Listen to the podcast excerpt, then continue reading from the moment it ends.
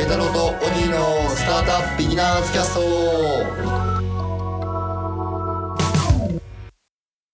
はい、私、パイロットボートのペータローです。工場の木でございます今日は、はい大きいから。はいあのですね今日収録してるのが、えー日曜日になるわけですが、はい。えー昨日ですね、はいディズニーランドにディズニーシーですね正確に言うディズニーシー行ってきたのとはいえい、丸一日丸一日朝からすごいね。それでよく朝の9時からここに来れたね。いや本当ですよねあのー2万5千歩ぐらい結局歩いててむしろそんなもんなんだ。もっとい行くと思いますよねはい。まあでもそんなそれぐらい歩いてくたくたではい。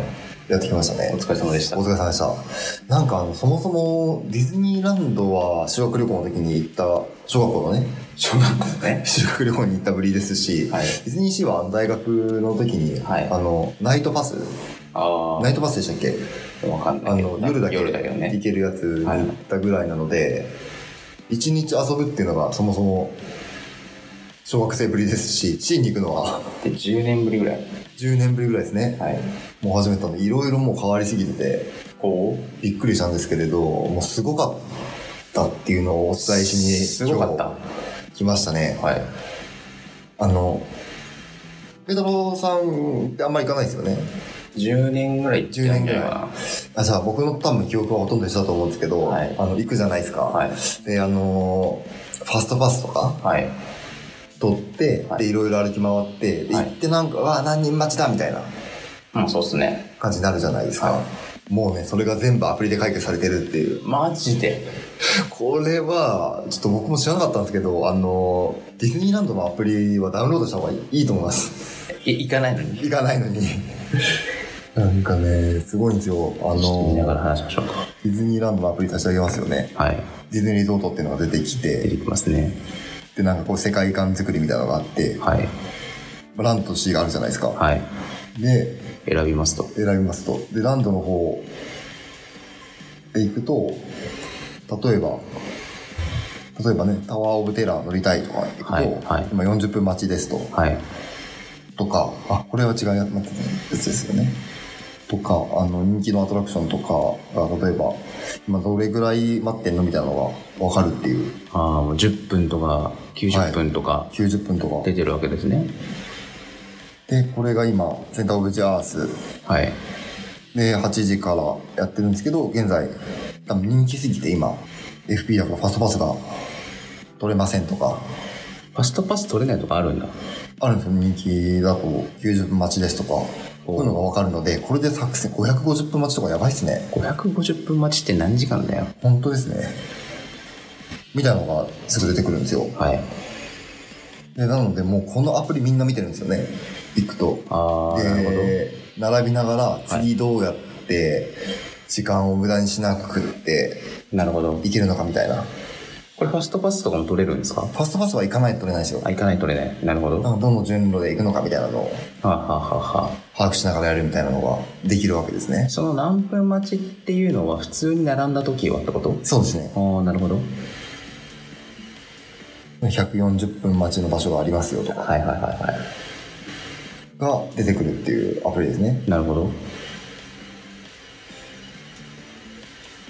で、一覧でも見れますよみたいなのがございますと。で、あとはなんかあの、ここでショーの抽選とかもできるんですよ。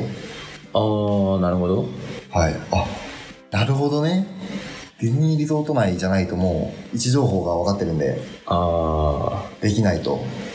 あ、なるほど。じゃあ、外から予約することはできないと。できないですね。なるほど。あとは食事の予約とかもできるんですよ。食事の予約とかあるんだ。はい。で、なかなかディズニーランドって言って人気のレストランが、あの、予約しないと入れないんで、へえ、で、これでまたすぐに予約できるっていうなるほど。のだったりとかね、ショッピングができますと。ショッピングにカメラ使うのあのこれがですね、グッズのバーコードをスキャンすると、はいはいオンラインで買えるんですよ。おー、ミニチャンネルになってるんだ。はい。なので、えまあじゃはい。ミッキーのぬいぐるみのバーコードを読み込むとえ、家にミッキー届くってう。いう。はい。なるほど。よくできてますね。よくできますよね。大きいんでね。確かに確かに。会計はクレジットで。会議クレジットで。なるほどねですし、もちろん、あの、スイカ、ID、対応してますよ。ああ、なるほど。よくできてますね。いや、よくできてますね。で、なんかもうね、このディズニー、この、この UI、この UI って、今ランドからシーンに行ったんですけど、はい。これランドじゃないですか。あれどっか行っちゃっちょっとディズニーランドが行方不明になりましたね。た。これ今 C、C 画面になってるじゃないですか。はい。で横に行ってランド画面に行くと、はい。勝手に切り替わるっていう、あーこの UI とかなんかもう素晴らしいなと思って、あテクノロジー関連からディズニーランドをー。なる楽しほんできどま。したね。なるほど。現場はどうでしたあ現場はですね結構アトラクションも変わっていて、はいえー大学に行った時からなんだろう大きく変わったところでいくとはい。 「あのトイ・ストーリー・マニア」っていうはい。アトラクションができたんですねはい。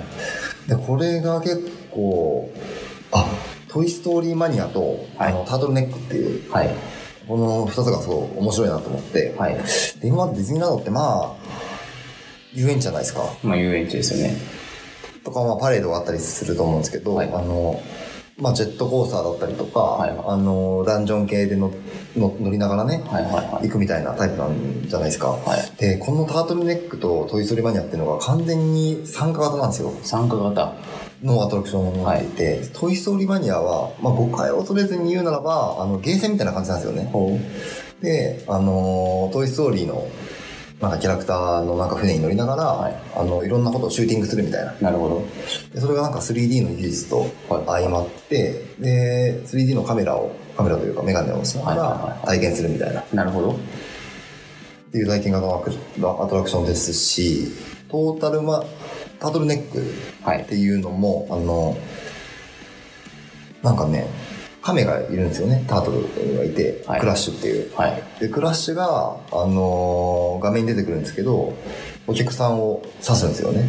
俺に質問あるかいみたいな感じで。はい。はで子供たちが「なんか何食べてるんですか?」とかはい聞くんですよ、そうすると「わかめとか食べてるぜ」みたい な僕どうやってるかわかんないんですよ全くい。おうけどなんかそのやり取りが発生してるみたいななんかあへのみんなを巻き込んだこはい。はい。とをはい。やったりするんですよねであとは大人になってから思ったところでいくとスポンサーの付け方がすごいうまいなって思ったんですよ例えばあのあれ、スポンサーとかあるのそもそも。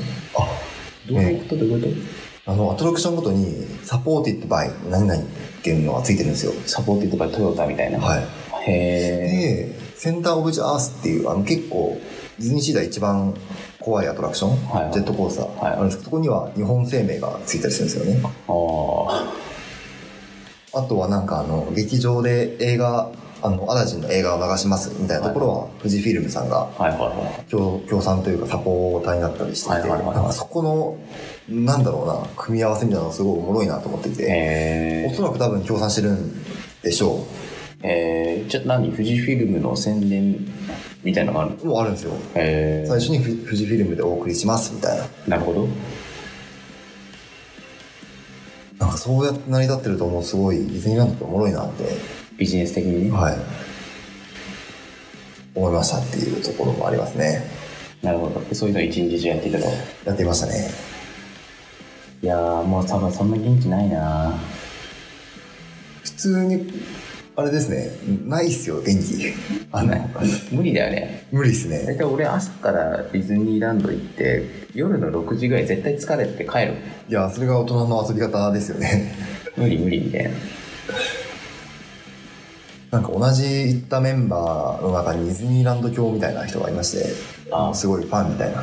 あなんか年間パスみたいなの持ってるみたいな持ちながらね、はいでなんかあの「ライドは大」とか言って乗るか死ぬかみたいな そういう価値観で動いてるって話をずっとしたのでおもろいなって思いながら、了解であとそっかこのなんでディズニーランド行くことになったかっていうと、はいあの関東 IT 憲法っていうああ有名なね有名はいなはいはい保険、保険証というか保険組合というかね、はいございましてでそこのあの福利厚生はいで半額になるんですよでへえ3000円ぐらいでディズニーランドでいくらなの7000円弱7000円ぐらいですね、はい3000円で行けたのでじゃあ行くかと行くかと行きまして、なんか行ってきたっていうのが今回の掘ったんでございますね。なるほどね。じゃあ、結構テクノロジー進んでたと。いや、進んでましたね、なるほどなんかは。で多分昨日の話じゃないですけど、この後ね、AR とか、はい。なんかそういうの使って、 VR とかね、出てくるでしょういや、ね。出てくるでしょうね。 VR はなんかもうありそうなもんですけどね。いやそうですようね。ん。明らかに相性いいですからね。いや、もう間違いないですよね。VR でシューティングとかもう場所も取らないし、可能性あります。可能性ありますね。なるほど。普段全然行かないですけど、そんなところに行ってくようになったと。はい。いや、みんなが集まるところは、ちゃんと便利になってるなって そうですね。思いました。いいことですね。まあちょっと僕はしばらく行かないと思いますけど。なんか久しぶりに社会と接点持ったなって 思いましたね。渋谷はやっぱり異常ですか渋谷異常かなディズニーランドとか見見ると。ディズニーランドも十分異常だと思うけどね。まあそうですよね。はい。じゃあ、そんなところで、本日はディズニーランドの 2C か。はい。東京ディズニーリゾートって言えばいいのかなはい。の話題をお届けいたしました。じゃあ本日はこの辺でお別れしたいと思います。ベタロトーギーのスタートアップビギナーズキャストでした。さよならそんなら、